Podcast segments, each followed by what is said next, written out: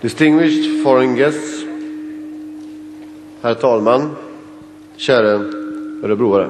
Final tap thing is that, you know, he says hello Cleveland and they're not in Cleveland. That's the whole joke. Of course, yeah. Förlåt, Arboga.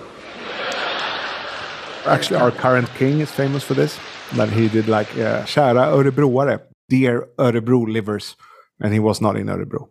Which is like maybe quite important as a king. It's bad if you're the king and you don't know where you are. Yeah. I mean, if you're like a rock band.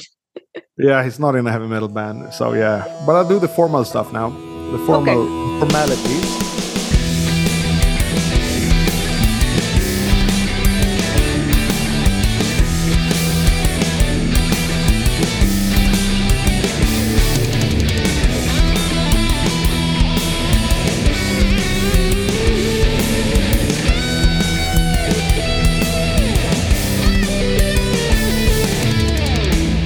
Maiden A to Z, innit?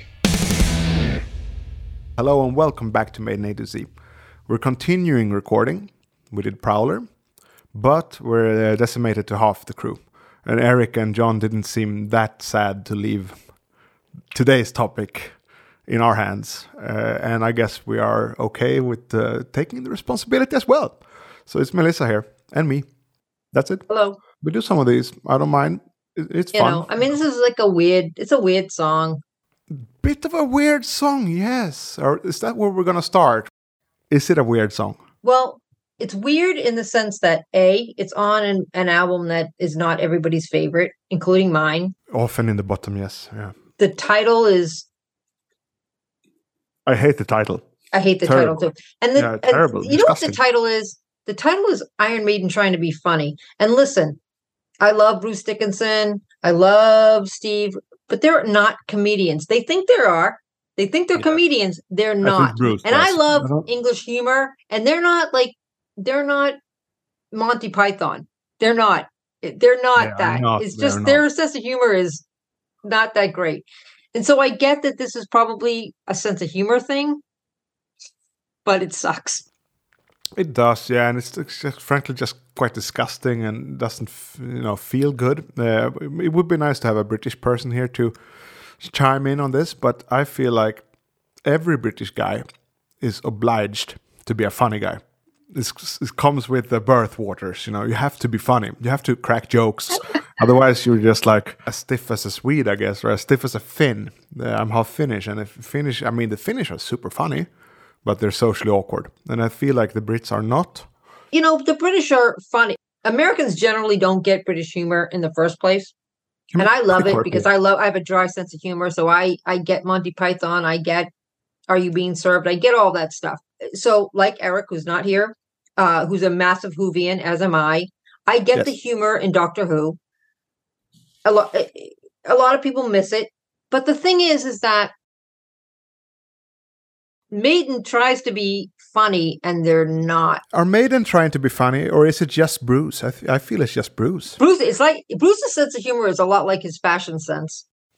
Yeah, I agree. Don't get me wrong. You know I love Bruce, but... Yeah, I mean, what I like to say is that he's got so many talents. He's this polymath of the ages. Yeah. So why not just let the humor thing go? Like, cut your losses. You're not that funny. Yeah, don't try to be a comedian on top of everything else. Yeah, but I mean, that's why I think it's obligatory, perhaps. Let's have a British guy or girl chime in on this, but I think it seems obligatory, socially obliged to be a funny person. I can't say. I'm not born and raised in England or the UK at large, so I don't know, but I feel like that's the case. And also, it makes sense, because they are funny. When I traveled, I met a lot of funny British people. Oh, yeah, like they're funny. Old, retirees. Super funny, and of course I'm raised with Monty Python first and foremost, and then actually Simpsons, which is all American. But the early seasons of Simpsons and some great stuff. Have that cutting edge. Yeah. Yeah. No, I love British humor. Listen, I'm not a fan of The Office, which was huge popular in the US, but I like the British version. I like them both. I think that the humor on the American version. I lose something there. I actually relate more to the British version than Well, so do I, but I'm closer in proximity. But so you are. But I mean, that's, as an American, I'm saying that as an American, I get the British humor better. I think the American version did something good with it, that it didn't try to have the same tone. I get that. But I just, for me personally, I find the British version funnier. I mean, we have PBS over here, which is public television, and it's Channel 2 where I live. And that's where you see all the British. It's where we saw Doctor Who, and that's where you see Monty Python and Are You Being Served? And what's the one with the woman Hyacinth? You know who I'm talking about? You know what was the name of that? My God, I can't think of the. I'm actually not even sure about Are You Being Served. Are You Being Served is it's the thing about that one. It's so funny is because I'm in the service industry, so I totally relate to it. But it's from the 70s. You'd probably have to Google it. So, but yeah, I like British humor. That's good. And Bruce doesn't really have it. He tries to have it. He's not a part of it. Like he has no part in it. He has a part in so many things, like rebuilding airplanes, servicing airplanes, flying airplanes, singing heavy metal.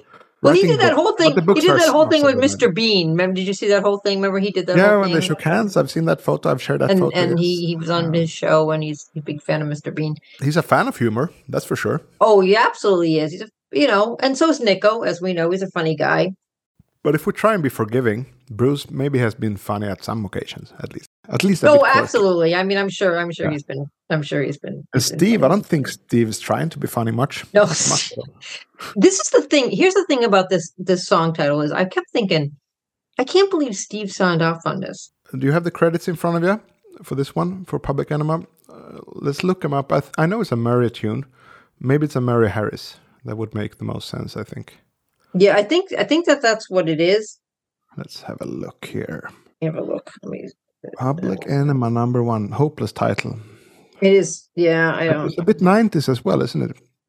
Like trying to be more, I don't know what to say, more disgusting, more less grandiose, perhaps. Like going from Seventh Son of a Seventh Son or The Prophecy or anything like that. Only the good die young, and then you go to Public Enema Number One.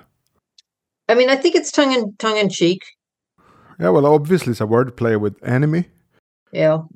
But, I mean, enema, no one wants to hear about that. Nobody wants to hear about an enema. No. Okay, I found the lyrics. That's good for later, but I didn't find the credits here. Maybe I should just dig out the album. I might have to dig out the album.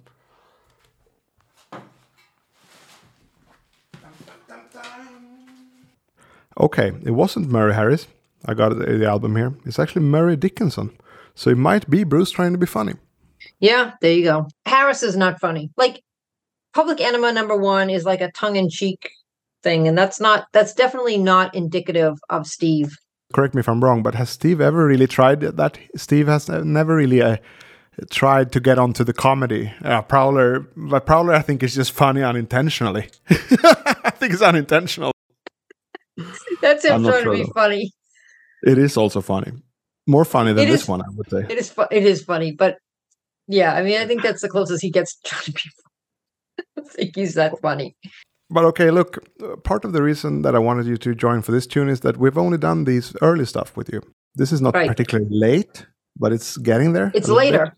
It kind of prompts us to go to you in 1990, because if we go to me in 1990, I'm 3 years old, I'm going to 4. Obviously, there's nothing interesting about that. Sorry, all 3 or 4 year olds, but you're not interesting. I was not 3, I'll tell you that. Exactly, and you had 10 years as a fan. This album drops. How is it? So I buy it first. I buy it when it first comes out, and I'm like, what is going on with these vocals? This is a weird album for me. It's actually my least favorite Iron Maiden album. You're not because the first. I just do not like Bruce's vocals on this album. And the funny thing is, I saw this tour. It was their stripped down tour. Wasn't a lot going on. Yep. But it was, he sang in his regular voice. Tail Gunner was amazing live. Like, they played songs off this album, and it was dynamite because he was actually singing. I don't listen to this album on a regular basis. It's not like something that I pull off the shelf, because I don't enjoy his vocals. It's kind of how I feel about Tattooed Millionaire. And he kind of did the same thing with the the following album. And what's weird is this is my least favorite album, and yet for me, the two worst Iron Maiden songs are on the next album. I think I'm with you on that one, pretty much. I think, I think everybody is pretty much with me on that. Yes. Just the thing about this song is, if you like, I'm looking at the track list and I'm like, Public Enema Number One, what is this? If you listen to this song, it's actually not a bad song. His vocals, not so much. I mean, the lyrics, he's singing great. Music-wise, I actually like the song very much. Actually, aside Tail Gunner is my favorite track of this record. And this record is not high in my hierarchy either. Mm-hmm. No, like we had our youngest fan to date was on The Prophecy, Theo, 18 years old. It's his least favorite album as well. You know, it keeps reoccurring. The band haven't touched a song on it for 20 years. Right. Which I think it stands out from. Not for nothing. I wish they would rip out Tail Gunner, because Tail Gunner Live is no joke. If you go with the first 12 albums, so that's up until and including Brave New World, this is the most untouched. Absolutely. So, and Bruce. And maybe, I don't know, maybe Bruce doesn't know how to sing it now. Ah, he can sing it better now. That whole voice is just weird. The whole, and I get it. I mean, Adrian's gone. He's on his way out. It's a weird time for the band. I get it. It's a bit of a decline, yes. Oh, yeah. I mean, it's a weird. You know what's weird about this album is, so Seventh Son comes out, right? And it's a pretty much a masterpiece, or pretty close. I know it's a masterpiece. My favorite, yes, yeah. Yep. It's and Nesbitt actually agrees. You know, I think both Nesbitt and Josh from Talking Maiden both had this at their number one. It's close for me. It's not my number one, but it's close. It's a great album. So when this album comes out, right, we're like, oh my God, no Iron Maiden. And then you're like, what is this? Because it wasn't a progression. It was like a step back. Yes. And not a step back, but it wasn't a step back to the first album or the second album. Because that's what counting it as, we're going to like, we're going back to our roots. That was a company line. It wasn't that. It was a step down, but it wasn't going back to their roots, because their roots had a lot more heart. Yeah. That's the problem with this album in general, is that it doesn't have a whole lot of heart. I mean, you get to Mother Russia, which has already been done, whatever. But I don't dislike that song, but that's the quote unquote epic on this album, and so that tells you all you kind of need to know about this album. Yeah. That's the epic. But I want to run this by you. I've run it before on at least one episode, in at least one of the shows, but I find it interesting. And it is it ever a good idea for a band? Let's limit it to a rock band or heavy metal band or hard rock band. Is it ever a good idea to attempt to get back to your roots? And I would just quickly say, okay, that was a quick response. And I kind of agree, because you're not 20 anymore.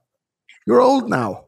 Here's the thing: well, is you not old. Never... Actually, they're not old. No prayer, but they're much older still, and they're much more experienced, and they can't hide it. So it kind of, it's almost like you put onion on your ice cream. Here's Bruce, 65 years old now, singing Prowler. Yes. That's weird. That's a weird thing of a 65-year-old guy singing Prowler. Like it just that song doesn't work for him now, right? It doesn't work. They can't. You can't go back. You can only go forward. You can't pretend like you're 20, because you're not. You've had so much more experience, so much more things have happened to you. There's so much more shit in your head. And I know, because I'm an old person, you cannot pretend, as much as you'd like to pretend, like you're 25 again. You're not. And as an artist and a human being, you evolve. And so if you think back to even now, and you're considerably younger than me, but if you think back to even when you were 20, the things that you thought were important, the things that mattered to you, the way you looked at the world is so very different. Yeah, so you can't recreate that. And Prowler 88, we talked about that, Prowler 88. I don't like it. It's fine. It's serviceable. It sounds great, but you can't recreate what happened in 1980 or even before that with the Soundhouse tapes. Yeah. You can't go back to that. No. You can't just, throw another guy up front and do that. You just can't do that. It just doesn't really work. You have to evolve. Yes. And I'm all for revisiting, I go and see bands that do the, I just saw Steve Hackett do, Foxtrot at 50. Oh, nice. And great guitarist. And it was amazing, but it was still different because it's not like he had, it wasn't Peter Gabriel there. So it was still different. I mean, it's a difference playing the old stuff. So it's right. It's like, it's different. Cool. It's him doing it. He did a great job, but it's still different. He was celebrating the album without trying to pretend like it's 1973. Yeah, because it's not. That's different, of course. And like 2005, Iron Maiden early years, that's not any problem at all. Actually, in fact, no. I much applaud that. Absolutely, that initiative. And if you look, in my case, I'm 37, so I'm no spring chicken, not at all, right? But also, I'm older than Maiden at No Prayer, considerably older. Right. But everything has switched since as well. Like 37 was super old in the early 90s in rock. Like people wrote about the Purple being super old men in the late 70s, and they're still on. So it switched, it drifted a bit. No, it's very different. Yeah, 40 is not that old today. Do you know the Golden Girls? You know that TV show, The Golden Girls? Only because of John in the Purple podcast. They keep talking about it. You watch that, and they're all about elderly ladies. They're in their 50s. They're younger than me. When I remember when I'm watching it, I always thought they were like old ladies, and they were all in their 50s. And if you look at photos from Sweden from the early 90s or 80s, like politicians that are my age, they look really fucking old. like this. I think it drifted quite a bit. But for me anyway, I don't really go back. Next year is going to be the 20th anniversary for my first release. It's going to be re-released again, reworked. But I have made a point of not adding any other guitars than the original ones, not redoing any voices, because we could all do it better, but I feel it's more about honoring what happened. And for me, it's cool that, oh shit, my firstborn is already 20. Old enough to drink in a year in the States. So I like to revisit it as such, like pay some tribute to it. And this is where we started. But I would not, to be honest, I've meddled with the idea of re-recording songs, but I'm glad I didn't. Because I've got a lot of new songs all the time. Why go anywhere but forward? Really? Absolutely. I agree. It's fine to revisit, but this album is a little bit weird for me because it was supposed to be like a step back, but it was a way step back, but it wasn't a step back in a good way. They didn't have that in them to get back to, I feel. They didn't. Killers is gone. Bruce has got one foot out the door. Adrian's gone. Grunge is doing its thing or whatever. It's a whole weird time. It's a whole new world. And in 1990, they weren't chronologically old. But they were old in the whole scheme of the business, right? They were played out. They were old men in that sense. And they were old news, right? They weren't necessarily old men, but they were old news. Yeah, and they looked a bit old with those blue jeans on, and it's like they didn't look cool. They're children of the late 70s, early 80s. You know what I mean? Like they weren't hip with the times, and so for a lot of people, Iron Maiden wasn't cool anymore. They were old hat. They were old news. And for you? For me, no, because I love them. But I was disappointed in this album. I still went and saw this tour. I only saw this. Here's how you know that this is not so good, because I only saw this tour once. And everybody knows I travel. There we go. So I saw this show one time. So I'd like to reconnect to something you said before, and it's the fact that he sang more like Bruce Dickinson on the tour. This song is featured on a very good, I guess you could call it bootleg, but it's kind of professionally recorded, Sledgehammer.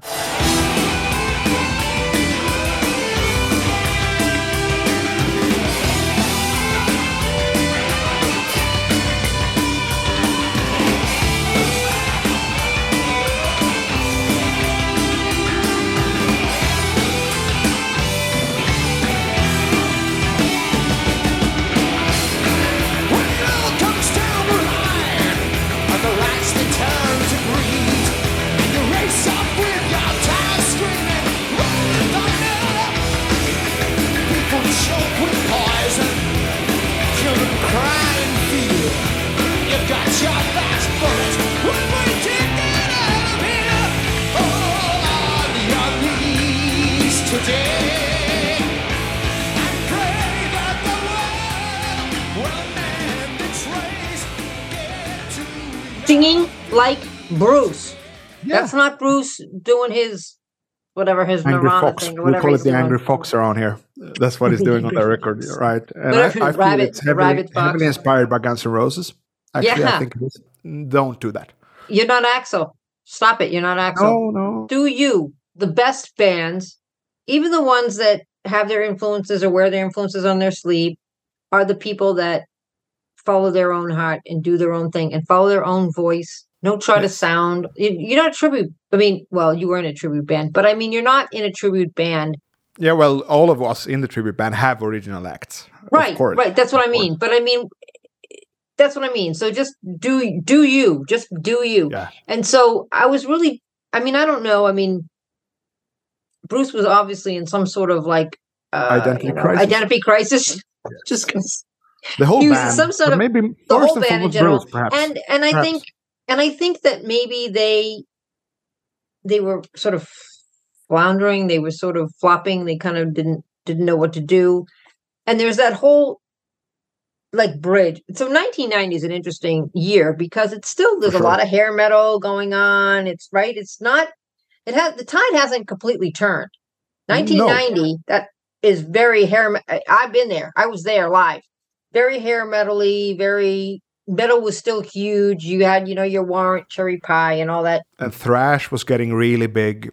Rest in Peace, Seasons in the Abyss. Thrash is getting radio airplay, whatever, and you know Metallica's done their thing, but like it was a weird paradox because people sort of have this impression that 1990 came, the calendar flipped, and then everything flipped. And that wasn't what happened.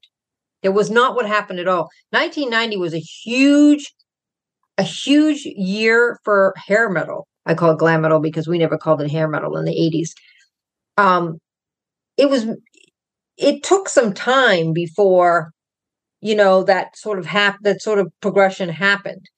But there was stuff bubbling underneath. Right. There was still that there was that bubbling of things where people were starting to hear about the sub pop bands. They were starting to hear about Screaming Trees and Mudhoney and all of that kind of stuff. They were starting to hear about it. So it was bubbling under, and hair metal or glam metal was eating itself because it was parroting itself over and over and over again and getting ridiculous quickly as well. Right. It was just getting stupid. Right. And then you've got Iron Maiden, and they're just in like this weird place. And in a lot of ways, they got lumped into the whole, oh, they're an 80s band, even though they were never a glam band or whatever. But like when people are throwing shade, they throw the tarp wide. So they're like, oh, you know, we're just going to throw them underneath, you know. And everybody felt that from Dokken to Saxon to, you know, everybody felt it. Whether you were a new wave of British heavy metal band or a band, even a band like Dokken or Def Leppard, who was sort of after the new wave of British heavy metal and then going into the hair glam metal scene. Arguably, they were part of the new wave of British heavy metal, but left as quickly They were. Like, Joe Elliott will argue that point with you, but he's Greg wrong. Told me they flew that coop as soon as they could. I agree with that. But they were. That first album is. But they were also in that 83, 84 thing where it was the tail end of the new wave of British heavy metal, but it wasn't quite hair metal. It was, you know, you had Europe, Def Leppard, Dokken was just starting out, Rat was just starting out, even Motley Crue was just starting out. So that's that weird period. I don't know what you sort of call that period. So you have this whole thing where you have the new wave of British heavy metal, then you have that middle part, and then you have the glam. And Iron Maiden sort of fits into that whole genre, right? Because they're very early on new wave British heavy metal, then they're new wave British heavy metal, and then they've got the period in, you know, 83 where, you know, Peace of Mind comes out, and then of course their heyday, 84, 85, and onwards. And so for a lot of people in 1990, they don't know what to do with them. They don't sort of fit the narrative. One of the interesting things about Iron Maiden is that they don't fit into the thrash is becoming massively popular and grunge is becoming massively popular. And power metal is a thing in Hamburg, Germany, and a few other places, but it's more underground. And so they kind of become dinosaurs, and people kind of just don't even know what to do with them. They're just kind of like, where do they fit in? Because at the time, you have to like fit into a category, but you can't really fit into a category. And so they're just trying to muddle their way.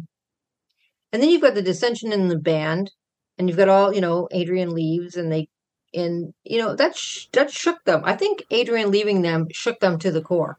Shook them hard. And in hindsight, we can see why, but it might have been surprising to the current fan. Steve is like, is this the end of my band? Yeah. So he's nervous. It was like a break. Dave ain't done anything else, so he's probably nervous because he's like, I ain't never done anything else. I think Dave is not a nervous kind, though. It's just like no, I don't mean literally, but you know what I mean. I idolize like, his personality like, over the top, but he's just. I love how chill he is. But I mean, he, you know, he might have been like, "Do I have to go look for another job?" I don't know, but I mean, look at it like this: Adrian's leaving. Maybe people then.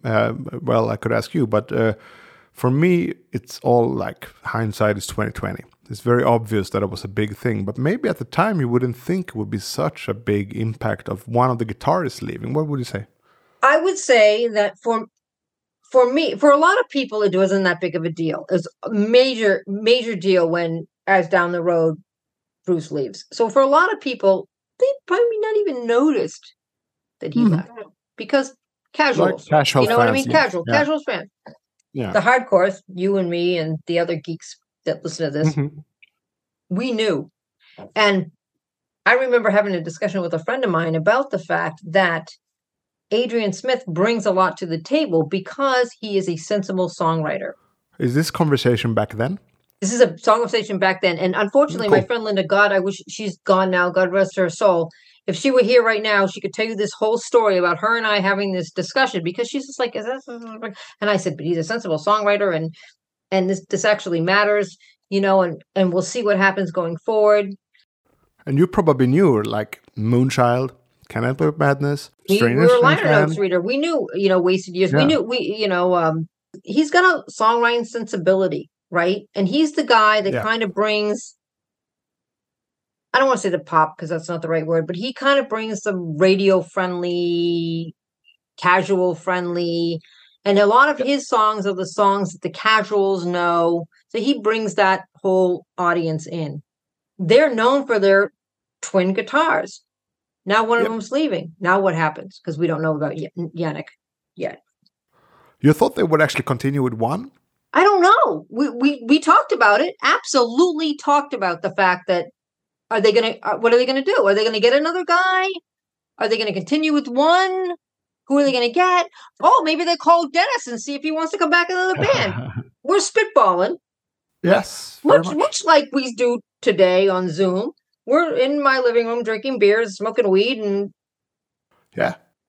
expounding on, our thoughts on the matter. And you're thinking, oh, well, what are they going to do? Because I said to my friend, I said, she said, well, they can't go on with. I said, they can't have just one guitarist because they can't do that live. She was like, no, I agree with you. They can't do that live. We actually entertain the idea of, they should call Dennis Stratton and see what he's up to. Well, Dennis Stratton was actually a great guitarist. Doing Tigers of Pantang, I think, at that time. Underrated guitarist. And he had the backing vocals as well, much like our friend Adrian. Much like Adrian, he crafted the role of Adrian. Yeah, Adrian kind of slid into that role. Yeah, and we talked recently with Matthias and with Henrik about Adrian's skyrocket career as a guitarist, coming in as he was the rhythm guitarist and singer in his band, in Urchin and also in Broadway Brats. And then now you listen to The Prisoner and the lead work. He's a guitar hero within like a couple of years. It's pretty cool. I don't know if it was with Smith Guitar or whatever it was, but it's Adrian talking about how he had all these songs, but he was nervous, but he felt like if he didn't come forward and tell his band, say to this band, this is my stuff and I don't know if you're going to like it, but he said if I didn't do that then I would be stale and I would be unhappy in the band. Did you see that article? Send it to me because I haven't seen it, but connected to Adrian even a few years later, even in 86 he wasn't really confident to show Wasted Years.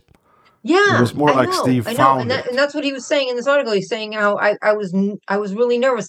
But then I said to myself, if I don't do this, if I don't contribute to this band, I'm going to be really unhappy and I'm not going to be able to produce anything. He said he found his place because Steve was writing longer and longer songs. You know, rhyme was coming about, and he kind of found his place in doing the I guess, with, for lack of a better word, sensible hard rock. Like 2 minutes, which is still quite epic, actually, if you look at it. But yeah, he found his way in there, and he needed it. Adrian, I would argue, is not just a musician. I think he's kind of the guy that picked up the guitar to write songs. And it strengthens that argument that he was a singer in the early bands and that he's been a prolific writer. And I feel the same. Like, I never got into guitar because I felt guitar was so cool. Like, whoa, I want to play guitar and show everybody how good I'm at that. It was a tool for writing songs, which I've done ever since I started, no matter if I've been active on stage or not. So I think Adrian could be similar, which makes it really cool that he is such a good guitarist, though. He's so good. So that's just cool. And yeah, the band must have felt it. A major songwriting force leaves, and maybe if we turn it around, Adrian probably felt it, like with the direction. Because he wasn't happy with the direction of the band, and that's why he left. Yeah, and we know he left during production or pre-production, writing. When the writing came together for this record, that's when he left. And probably he felt like you said, the place for him in the band was very important to him as a songwriter, as a contributor.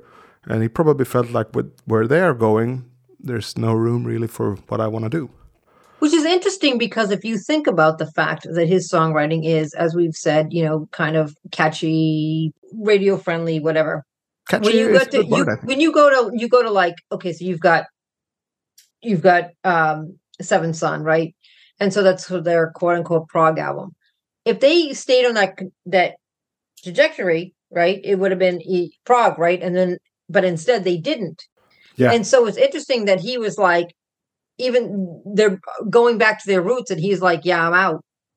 Where he wouldn't be like, yeah, this is great. I'm going to do a bunch of really short, catchy songs. It'll be great. Yeah, but I mean, he was probably maybe the one that could really feel like there's no sense in us trying to do Killers now. We are not those guys. But yeah, I thought we'd dive into the song deeper, but you brought up 1990, so I had to have a look at it. And there's a few, like, you can draw a few conclusions what happened there. Amorphis, you mentioned last episode, they started 1990. At the Gate started 1990. Brutal Truth started 1990. Centinex, another Swedish death metal band, Converge, American sort of hardcore. The Crown, more like death metal, I guess you could call that. Or so like there's new stuff happening, but it's happening more in the underground. Pantera is like, you know, Cowboys from Hell is great. I think his biggest things in sliced bread. CN started. There were Tool got the start as well. Like it's one of those. Well, most years, I guess, if you frame it that way, it could be a turning point. But I feel it's a bit of a turning point. And I've said before, and you can either confirm or deny it, that I feel like this is when it started to move over heavily to the States side. Thrash and metalcore, right? The hardcore, right? Those two, in this case, those two are really American, quote-unquote, inventions, or for lack of a better word, or whatever. And that really... It absolutely did. And, you know, the underground stuff was the power metal, the Swedish. Yeah, some Swedish death metal hybrids started out like In Flames. And that was more underground. But it was out there. It was super underground at this time. Maybe Chuck Schuldiner in Florida had heard it. Evil Chuck, as he was known then. He might have heard it via tape trading, but obviously was not in any way established. No, it wasn't. It wasn't. At that time. But you get like the American bands again, like Megadeth, Rust in Peace. You got Slayer, Seasons in the Abyss. You got Cowboys from Hell, Pantera. And, you know, I feel like it's moving stateside. It's going stateside for the stuff I like anyway. You know, the stuff I like, it's moving away from Britain. It's just starting in Sweden. So you can't count Sweden yet. That's later. Yeah. Except for like Europe and Bathory and a couple of OGs. It's all going to America now. And I feel like, you know, maybe that was the right thing. You know, it was. I mean, if it's 1990 and you've got Iron Maiden and Pantera, right? Mm. It's apples and oranges. Yeah, and arguably Cowboys from Hell is so much better than No Prayer. Oh, God, yeah. And I then some. It is more heavy metal in a way, too. It's more heavy metal. Songs like Medicine Man or Psycho Holiday, they're more heavy metal.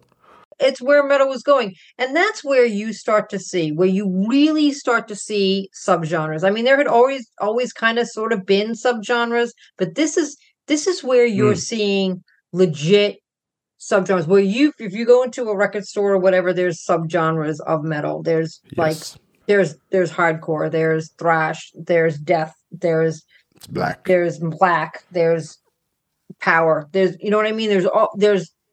Now there's all of a sudden there is real separation between the subgenres, which created a situation where there was a lot of metalheads that really planted their flag someplace. If you were planting your flag in thrash yard, you're not Iron Maiden. Iron Maiden's not your band. Maybe they were 10 years ago, 5 years ago, whatever, but they're not now. I think this is a great point. I've thought a lot about this year, but never really, that's a succinct way to explain what it was. And if you look at what happened, bands starting like Amorphis, At the Gates, In Flames, all sort of in the death metal realm, and all Iron Maiden fans. They loved Iron Maiden. I've talked to them directly. I had it confirmed directly that they loved Iron Maiden. But it sounded so different to Maiden, what they were doing. Clearly something had changed, because they were not doing Killers. No, they processed it differently.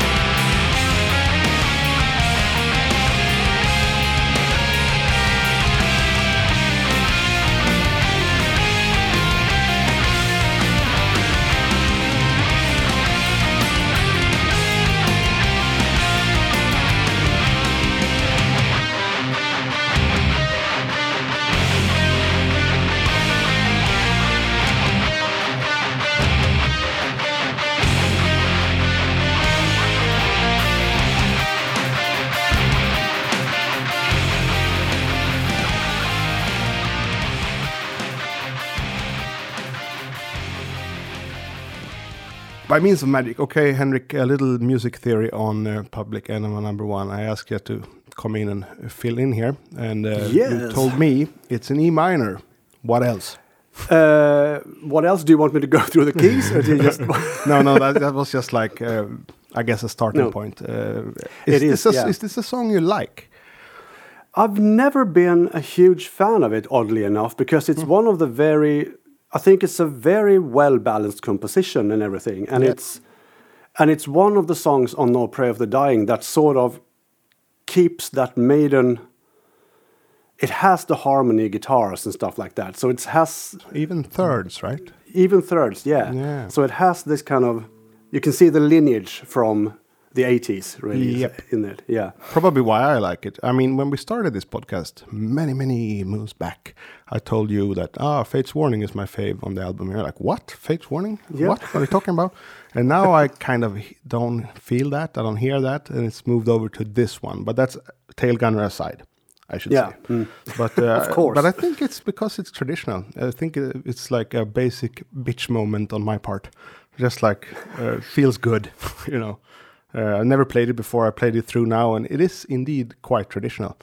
Like the intro melody, for example, with the thirds. It's like a very standard E minor type climb, right? Yeah, it is. And the thing is also, as far as I understand it, I mean, it's difficult to tell when Dave and Steve have written a tune, but now this time it's Dave and Bruce. Right. And... As I understand it, Bruce only wrote the lyrics, which is interesting. Is this then Dave's sort of like emulation of an Iron Maiden melody, harmonies and stuff? Did he work all that out, or was that something that came automatically when they rehearsed it later? You know what? It's been something we've been onto, right? Like, listen to Dave's solo in Holy Smoke. There's a lot of Smith in there. Mm. He's trying, I think, his best, and... In my opinion, almost, I don't know if almost, but in my opinion, he gets somewhere in filling in for Adrian, both in composition and in his solos as well. And in this song, you got something that Ben might call a climber of a riff, also in the chorus, with that is very Adrian, I think. Exactly. It's an Adrian riff. Yeah, it is. And because if Steve would have written it, he wouldn't have done that inverted chord on the inverted G chord with the over B. He would have done a regular B minor, really. So yeah, I think that's a very guitarist moment of the writing process, I guess. I like those chords, but are they too leading for you? I remember that was also years ago. You told me that because I like harmonic minor, and you were like, "Isn't harmonic minor?" I felt it's a bit cheating because it leads so clearly into the tonic or into the key of the song. Yeah, it's similar with those stretched power chords. You could call them, or you know, easy chords. But I tend to like that. I like smooth, you know, smooth voicings. It sort of depends on how they're used. I mean, in this case, it's since the chorus is in A minor, you get that lead thing going from the basically the G into the C. Then, so you could argue you have a dominant thing going, but I don't think it works like that in the. No, not really. It's more of a feel thing.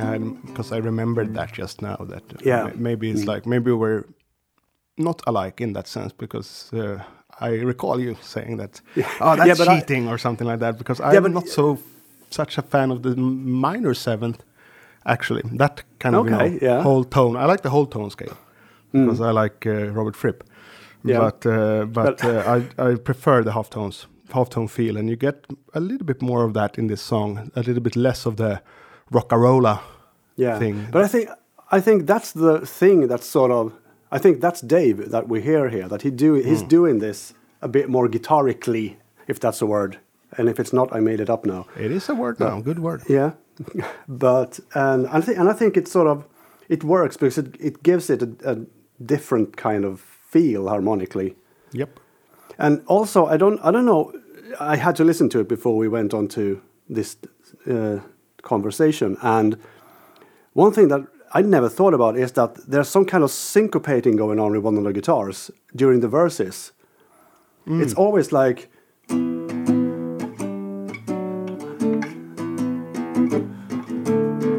But they're not... It's not like in Wicker Man where you get the... They're just hanging on there. Could that be Jan? That feels like a rockin' old Jan. It's sort of sounding... It's in the... general direction of the right speaker, so it might be Yannick actually, but it gives it a very different feel, I think. Yep. I was thinking about that key switch in the chorus to A minor, if there's any other tune that would do a similar thing. The only one I could come up with was Out of the Silent Planet pre-chorus. Has a little bit of that going on, I think. I don't know that one well enough. There might be another, but I mean, it's not the very typical key change. No, I mean...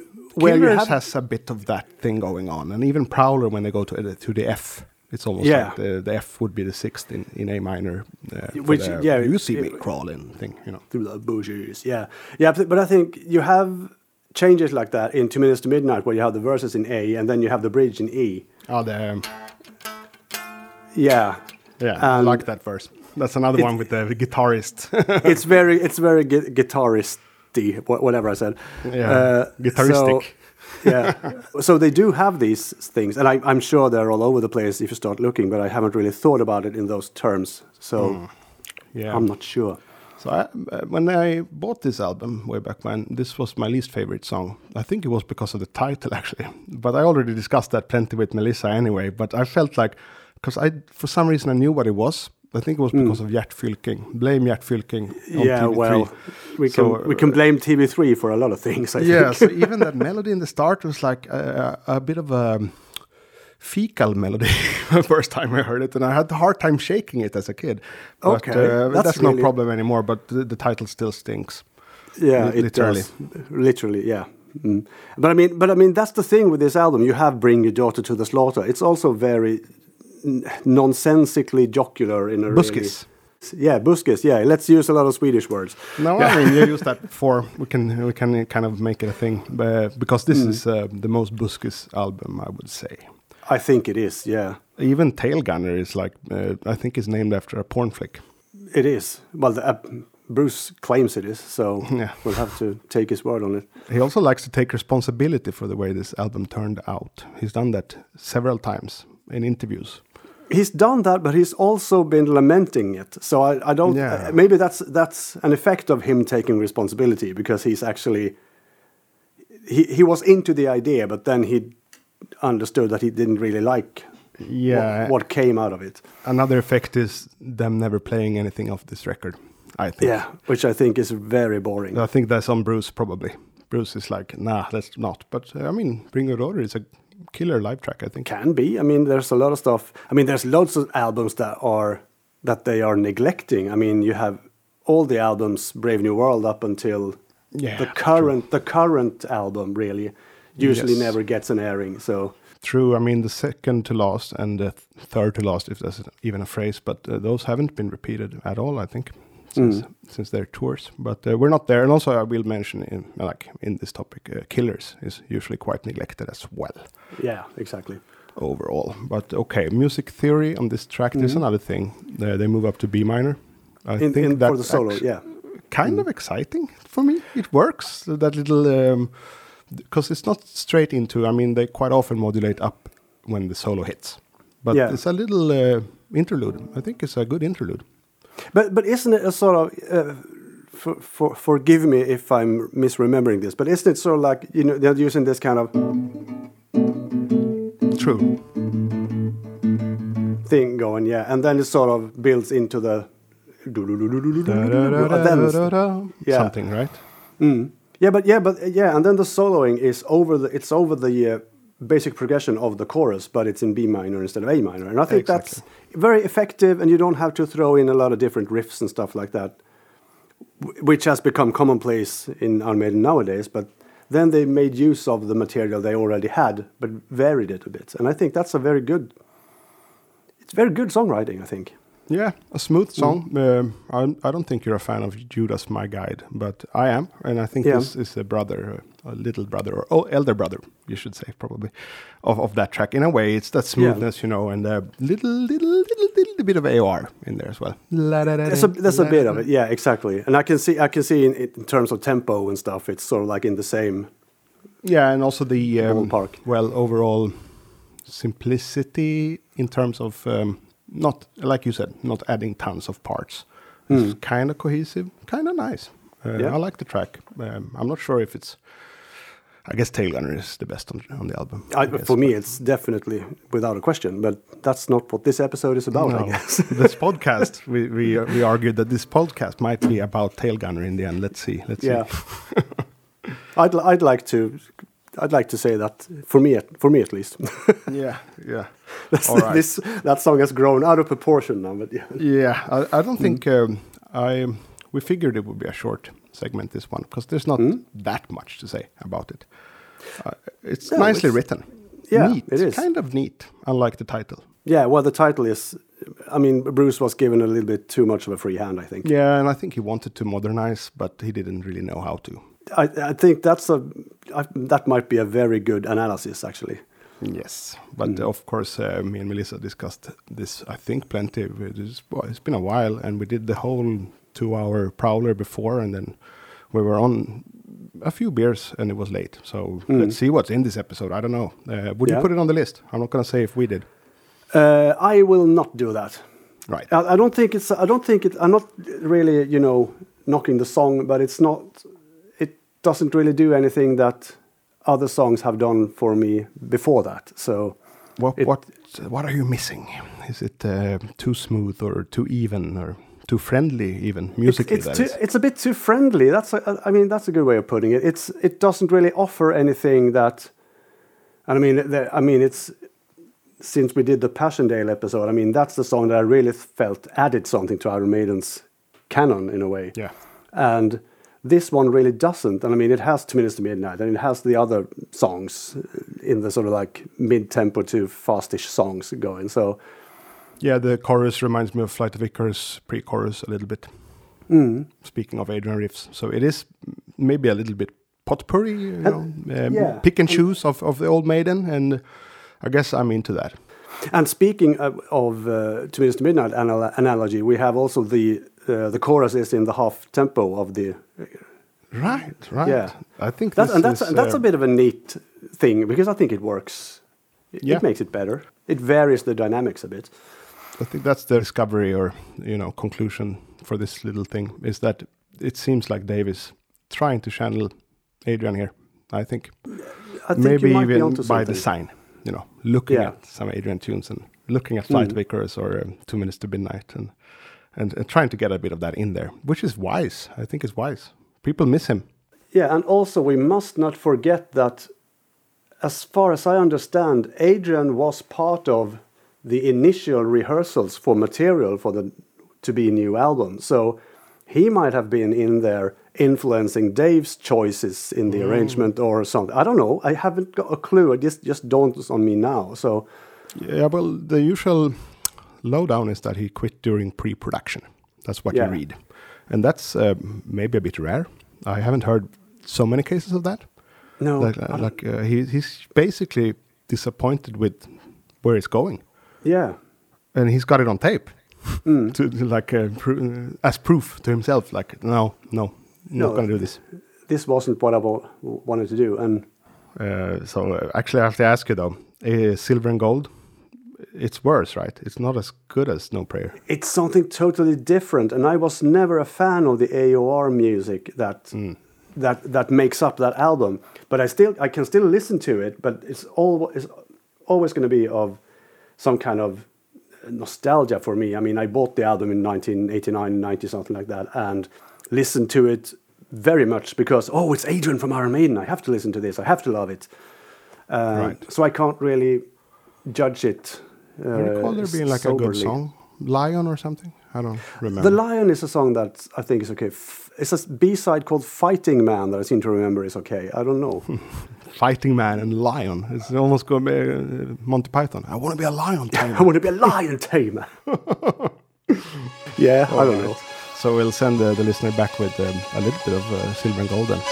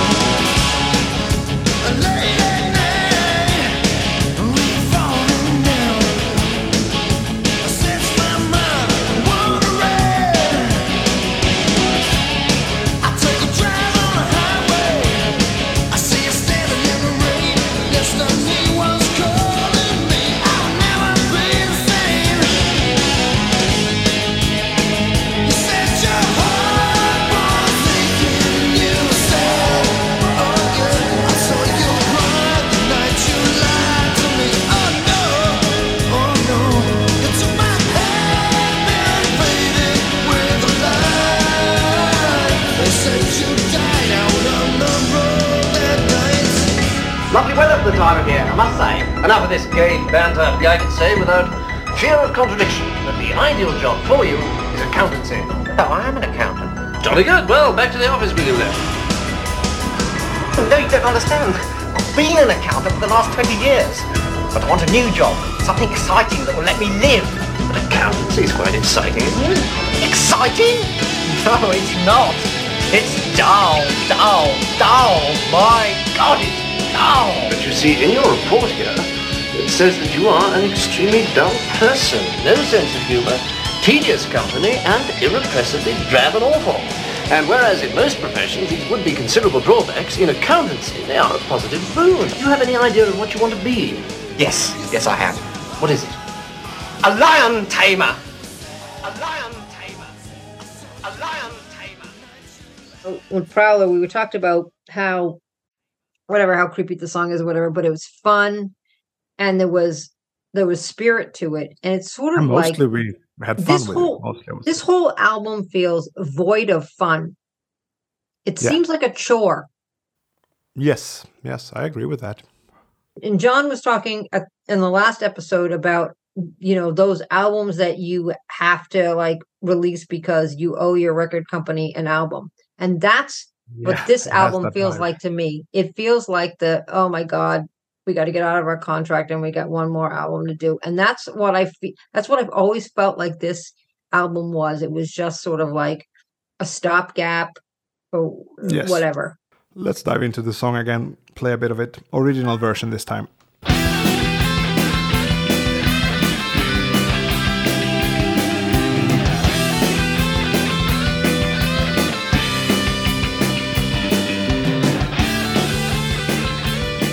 I mean, I like this.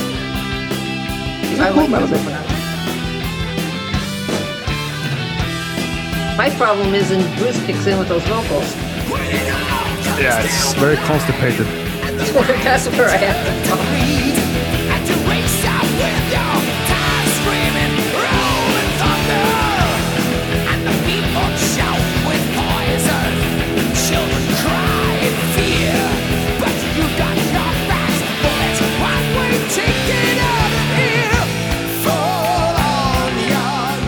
I love this part. Half time, yeah.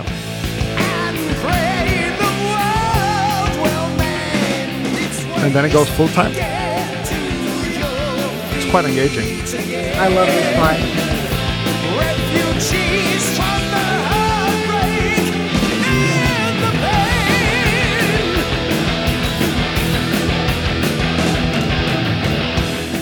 And then that little fill over. I never really noticed before when it pans around. The section there is dynamite, and then it goes back to the whole weird, raspy voice thing. Yeah, we spent most of this episode explaining why we don't like No Prayer, but I gotta say I quite like this song. I think it's a good song. It's one of the better songs on the album for me. Yeah, top two for me. And I love the chorus. Yeah. I really like the intro. Yeah, me too. I have two problems with this song. Okay. One is I don't like the title, and two, I don't like Bruce's vocals in the verses. Yeah, and those are pretty much overhauling the whole tune, right? Yeah. No matter how you dice it or slice it, it's gonna affect the whole experience. That fucking title is so bad. It's so bad. But if you see this, if you see this live, it's totally different. I'd love to see this live.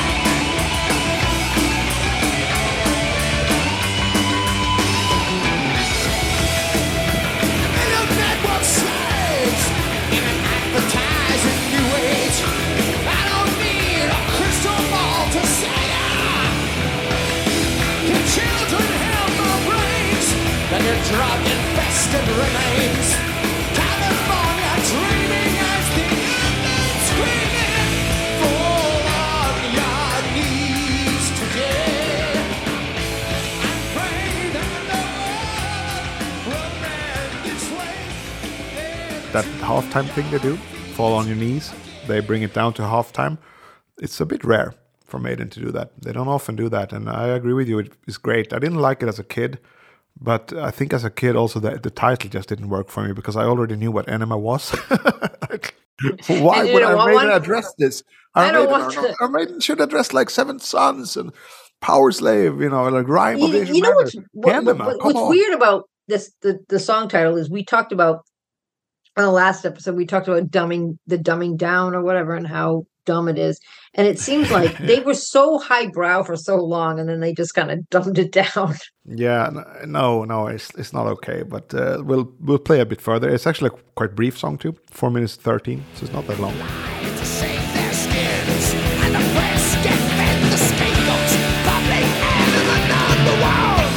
He actually says Flight of Icarus number one. You know, yes, he says that. He does.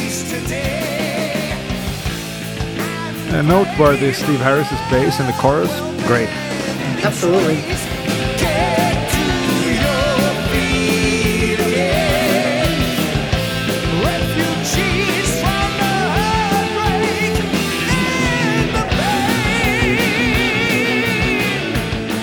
And this part I absolutely love. It is a bit hair metal, but it's good. And how the raise is here, the bass comes in higher, adds tension. I think it's brilliant.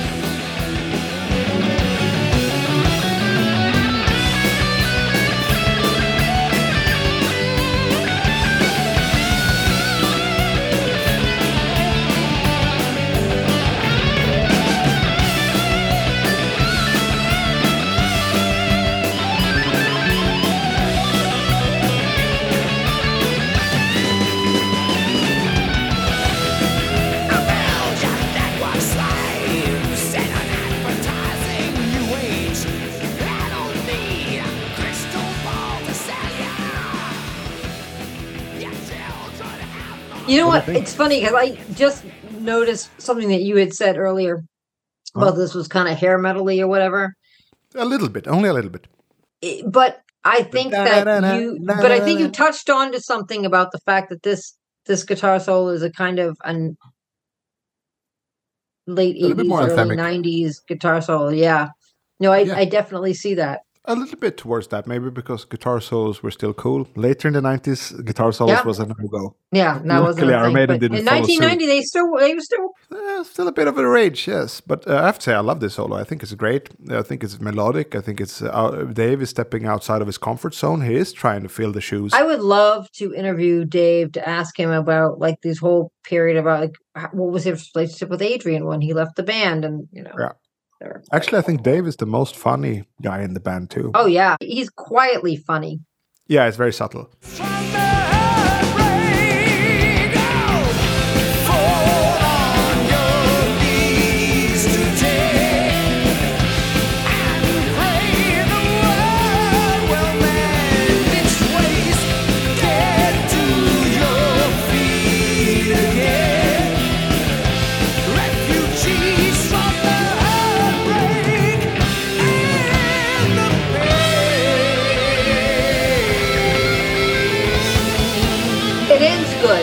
Kind of a rock and roll ending. Some David ad-libs.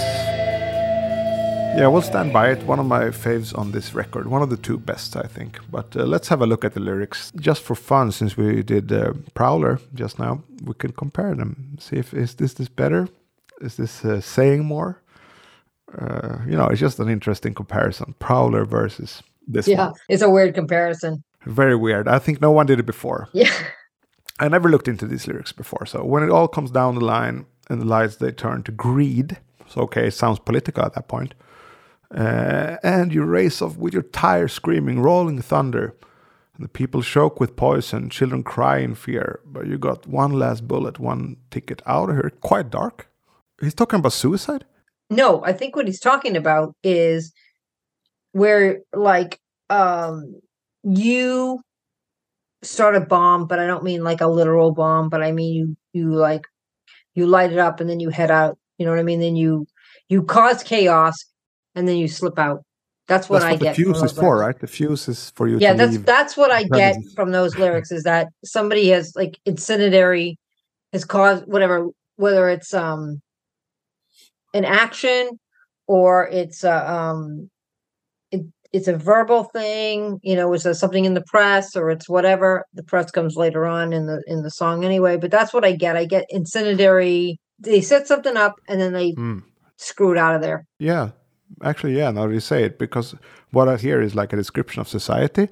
Yeah, cause a problem and then you slip out the back door. Yeah, and that maybe is closer to it than suicide with that one last bullet. It's not really for your head. It's more like... I don't think it's literally a bullet. I think it's just... Yes. It's almost like a Molotov cocktail, but not a literal Molotov cocktail, but like... So then going into the chorus, does it change perspective, you think? Saying, fall on your knees today, pray the world would mend its ways, get to your feet again, refugees from the heartbreak and the pain. Is that a different perspective? I think it's that it's like them telling the person, like, you caused a huge problem and now the world is in turmoil or whatever.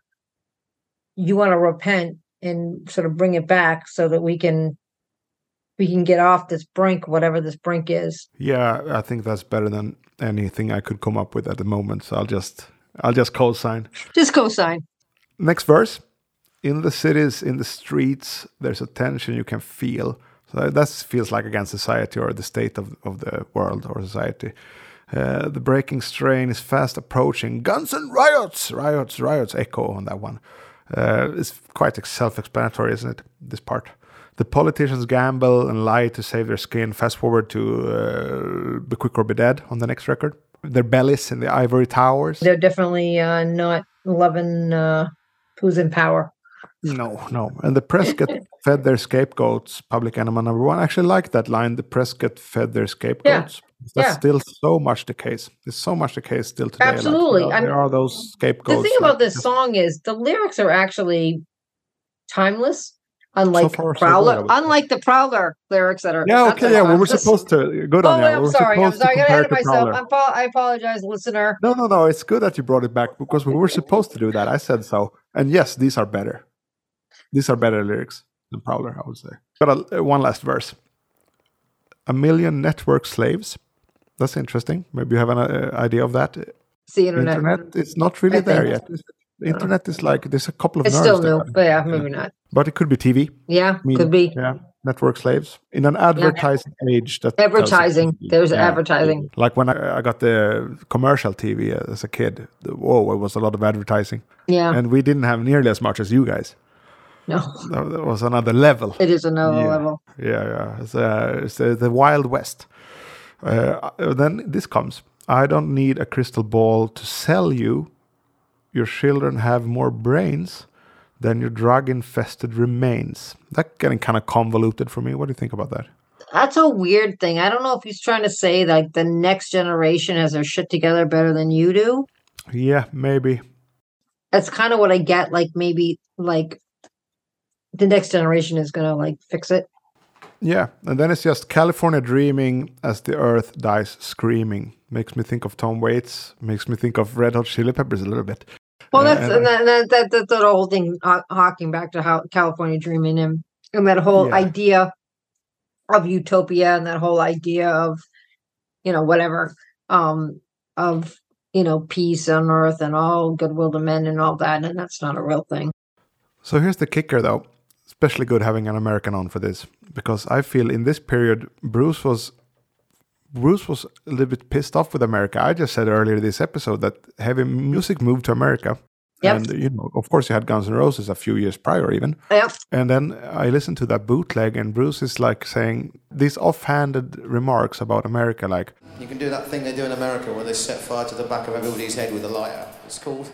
He seems to be in a position where he's afraid that England is losing hard rock. America is gaining it, which also was the case.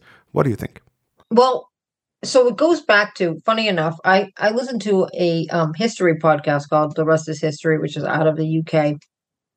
And one of the people that does the podcast, he's a historian and an author. And he writes about America in the 60s and 70s and 80s.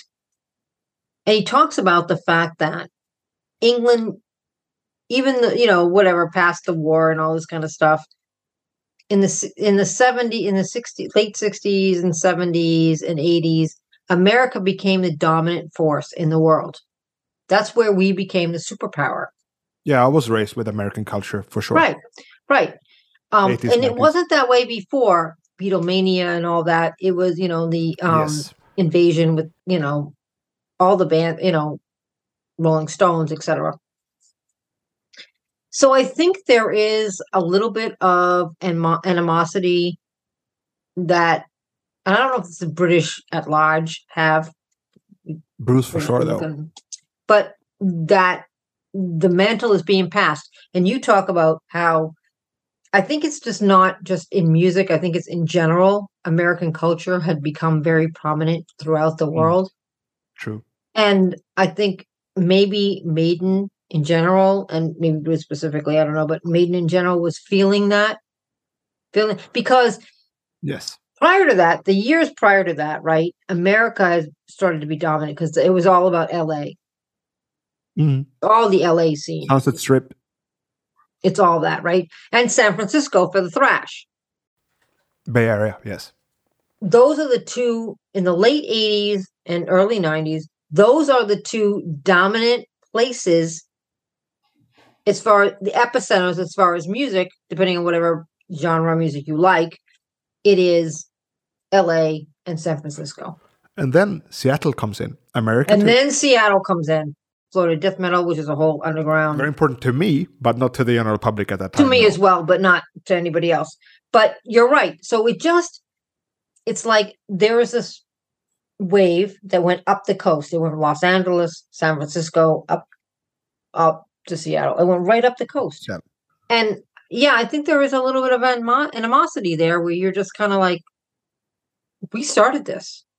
We started the new wave of British heavy metal, which all these bands have drawn on. And you can say whatever you want, whatever, but all these bands drew on the new wave of British heavy metal. They all grew up with it. In one way or another, yes. Yeah. Whatever. They all grew up with it.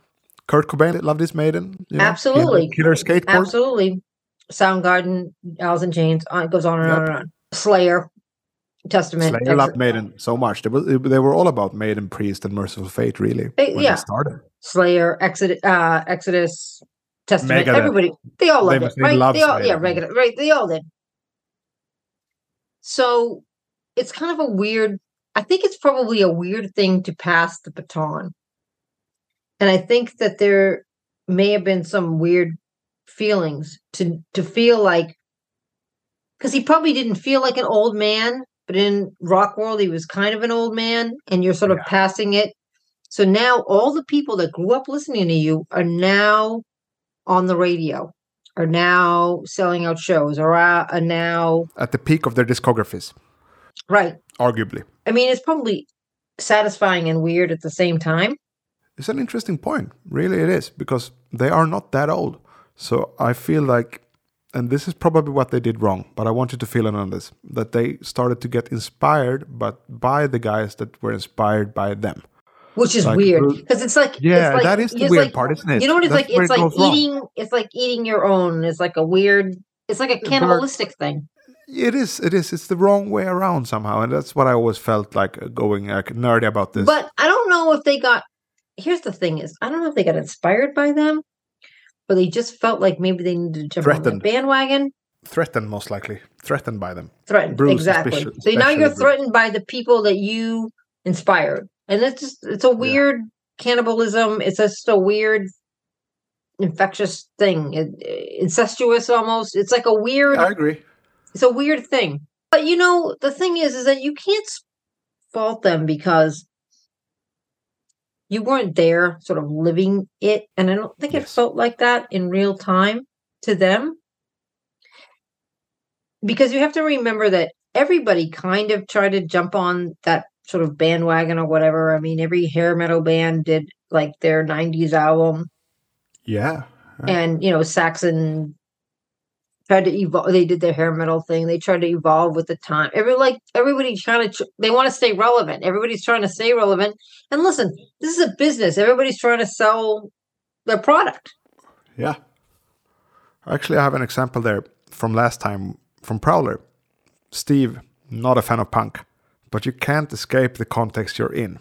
You can hear punk there. And for me, when I started 2004, about then, there was new metal, it was Meshuggah, it was all that rhythmic shit. I was all about the melodic shit, but you can hear in my early songs that there are some, like, the kick drums are and you can hear it on Blaze Bailey, Silicon Messiah, brilliant album, but you can hear a bit of that new metal vibe there because you can't escape the time you're in, no matter how much you want to. You can't. Yeah. You can't. And you can't. The other thing is, and you can't, and I learned this a long time ago, I can evolve, I can like new music, and I can like all this stuff, but I cannot pretend that I'm a different age than I am, or that I grew up differently than I did, or that I got the albums that I got in real time. I can't pretend I'm 35 years old, because I'm not. And so you have to embrace who you are and where you come from. And then you can do both things. They're not mutually exclusive. You can do both things. You can love the stuff that you grew up with. I've had an argument with somebody about this. You can do that and still keep your ear to what's new and what's fresh. Yeah. You can do both. Yes. And I try to do both. Yeah, I think you succeed with doing both. I mean, I know from your show that you've kept updated, but you're still telling your story, which is central to this, right? Like, we tell our stories. I have a nephew, and he's not much he's actually not much younger than me. He's like 48 years old. Uh-huh. Anyway, he's going to see Madonna. He's a massive Madonna fan. Now, I'm not a Madonna fan, but he's over the moon to go to this show. And I'm so excited for him because go do your thing. Yeah, my sister was so into her, Madonna, dressing up like her and all of that. You know, she's born in 78, so yeah, perfect age for it. And yeah, absolutely. I feel, when I see those old photos, I feel it's very cool. It's like, you know, a tribute show, the tribute show I do. Yeah, whatever like you're into, just be you. And know... And here's the thing about the cool thing about the internet is that you can, it's easier to find, because for a long time I was an island. For a very long time I was an island. And then I found that there were more people out there like me. And so you can find your people. Yes, it was a great discovery. I was more raised with the internet, but I wasn't ready for that positive a surprise. Like an early example would be Talking Maiden that we mentioned before. I see, okay, there's a Maiden podcast. No way it's going to be nerdy enough, was my initial thought. I listened for one episode, it's like... And then Nesbitt went, hold my beer. Nesbitt is a super nerd. This is great. I'm going to listen until they end, and I did. Yeah. So we've said a lot of things about 1990. Iron Maiden in 1990, Identity Crisis, Bruce is the Angry Fox. The song has a disgusting title that makes no fucking sense. Couldn't see any Maiden fan praising this title. So we got all that in there. A lot of negativity or critical thoughts from us. Not really negativity. But have we said anything bad about the actual song or the actual lyrics? I don't think so. It seems like, well, I can speak for myself. I quite like this song. Lyrically and musically. I like the song too. Not listen, full disclosure, does it make the 50? No. But doesn't mean I don't like the song. I will put it in there, but it's one of those. I will, but it's also one of those. There's plenty of these that are probably not going to stay. I just feel like they deserve the consideration. It's like, you know, an Oscar nominee, but it's just going to be a nominee. You know, it's like these two weird albums that have these weird songs. And some of them, I mean, there's songs I love on Fear. I mean, Fear of the Dark has the two, we've said this before, the two worst Iron Maiden songs in the history of Iron Maiden. But it also has a couple of some really great songs too. Yeah, the good ones are really good, but that's what makes that album such a disappointment in general. It's just like it almost wastes those good songs by just having a lot of crap. Like Weekend Warrior comes in after You Judas My Guide. You could have gone from You Judas My Guide to the title track, but you have to land like what you're gonna do on Monday. Oh my god! What are you gonna do on Monday, Melissa? It's terrible. It's just like it goes from I love Judas Be My Guide, full disclosure. So and then it just goes. It could go straight to the title track. And right down the shitter. That would be strong. But they had to go there. They had to go there to support culture, the hooligan culture. They went there. But I mean, the thing about No Prayer is just, I don't think it's a bad album. I think that it's not necessarily an inspired album. A lot of people put it at their bottom, including you. It's my bottom. Yeah. It's my bottom. Yeah. It's not inspired. It's wrought with problem. Bruce's vocals suck. No they Adrian. Kind of suck, yes. I like how you just shorten it into they suck. There's nothing else to say. They kind of suck. And actually, and it's just like, you know, the whole thing doesn't really work. And the weirdest thing, and I think this is the reason why No Prayer ranks so low, is just because what it came after. Yeah. You've written this amazing album, Seventh Son, and then you go into the studio and you sit on a fart pillow. It is a bit like that, really, like it is. Exactly. Like, compared to Seventh Son, it's a bit like a fart pillow. But here's my question to you, and this is an interesting question, is do you think that the album No Prayer would work better in a different spot in the discography? I think there's material on there that it wouldn't be enough, but it could be a big chunk of a much better album later, maybe? Or earlier, maybe. Hard to say later or earlier. I have to make my mind up. But I think like at least half of it is material that could have translated to a better product. Yes, if that's in any way answering the question. A lot of people have said you take this album and you move it, you know, you move it to, I don't know, somewhere else. But see, I can't really see. I mean, the only way you could kind of move it to maybe the third album is if Bruce hadn't joined the band yet. Yeah, it's hard to move it. Maybe Dano singing those songs. Deanna would do some of them better, perhaps. Yeah. Well, I mean, it's, you know, then that would be the third album. And then you would wait for Dickinson. All the way back to 82. Like, that's what I'm saying. That's what I'm saying is, do you think that could be wild? If you take that and you move it. Wow, that's wild. Initially, direction forward, but it's actually more interesting to move it backward. Or even if you moved it forward, where would you put it? 97 or something. Is Blaze singing those songs then? Well, yeah, no, he's hopefully not. I don't look forward to hear Blaze sing these songs. So that's what. Like, where are you gonna? Where would you? You can't put that album really. It's a weird. Because you definitely don't want to put it like 2000. The most reasonable is what you exemplified now. 82 is the most reasonable, but it's still not reasonable. But if you do that, you got two options there, right? You got two options. Paul Dano sings it, or Bruce is coming to the band, and this is your introduction to Bruce. Yeah. And if that's an introduction to Bruce, is he singing the songs like this shit, or is he singing Bruce? As much as I love the thought experiment, it's too wild. Like, it is. It's the whole thing is just, it is. It's wild. It's like another dimension. But to answer the question, Paul sings it. It's released in 82. It doesn't work, but it's the closest I can find, like an alternative timeline. That's what I think. Yeah. I think, and then Paul goes goodbye, and they bring in Number of the Beast, and we probably would have been better in 82, I think. But it's also like not realistic. A lot of the ideas are born in a different time and etc. Public Enema, it probably works in the early 80s as well. But we agreed they were better than Prowler, right? The lyrics. The lyrics are way better than Prowler. Yeah. Musically, I say Prowler. I much prefer it. I love Prowler. I mean... It's a great song. Between the two, I'm going to go Prowler. But lyrically, I mean, the lyrics... The lyrics are much better. These are much more thoughtful lyrics, much more introspective lyrics. Extrospective as well, I would say. I mean, you can't say really timely because I don't know. I mean, flashing might be timeless. Kind of timely. Well, not Prowler, but this one. Flashing is timeless. Yes, flashing is positively medieval. That's what I feel like. Medieval times is when they got going with flashing. It's timeless. It's timeless.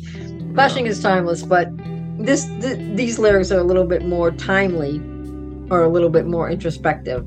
That's where we land today. Flashing is timeless. Public Enema is 1990, I think. I like the song. I put it on the 50 list. Let's see what happens in the future. It's going to be interesting. So we did rotation in Prowler, but do you have anything more to add? The only thing I listened to, which is not musically, is I listened to a couple of podcasts. I listened to The Rest is History, which is a history podcast from the UK, which I highly recommend, and The Dark Ages History, which is a history podcast out of Wisconsin. Right-o.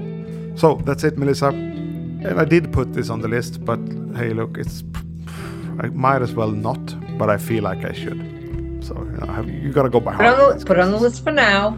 Yeah, and then Eric will top songs on the record. Eric will debate it. Yeah, he's like he said about Assassin. It's on the list. Well, not for long. Not for long, it ain't. Assassin is on the list. Yeah, because of Hendrik. That. Hendrik likes that song. What? Yeah. Hendrik. Oh, Hendrik. All right, let's do the sign off.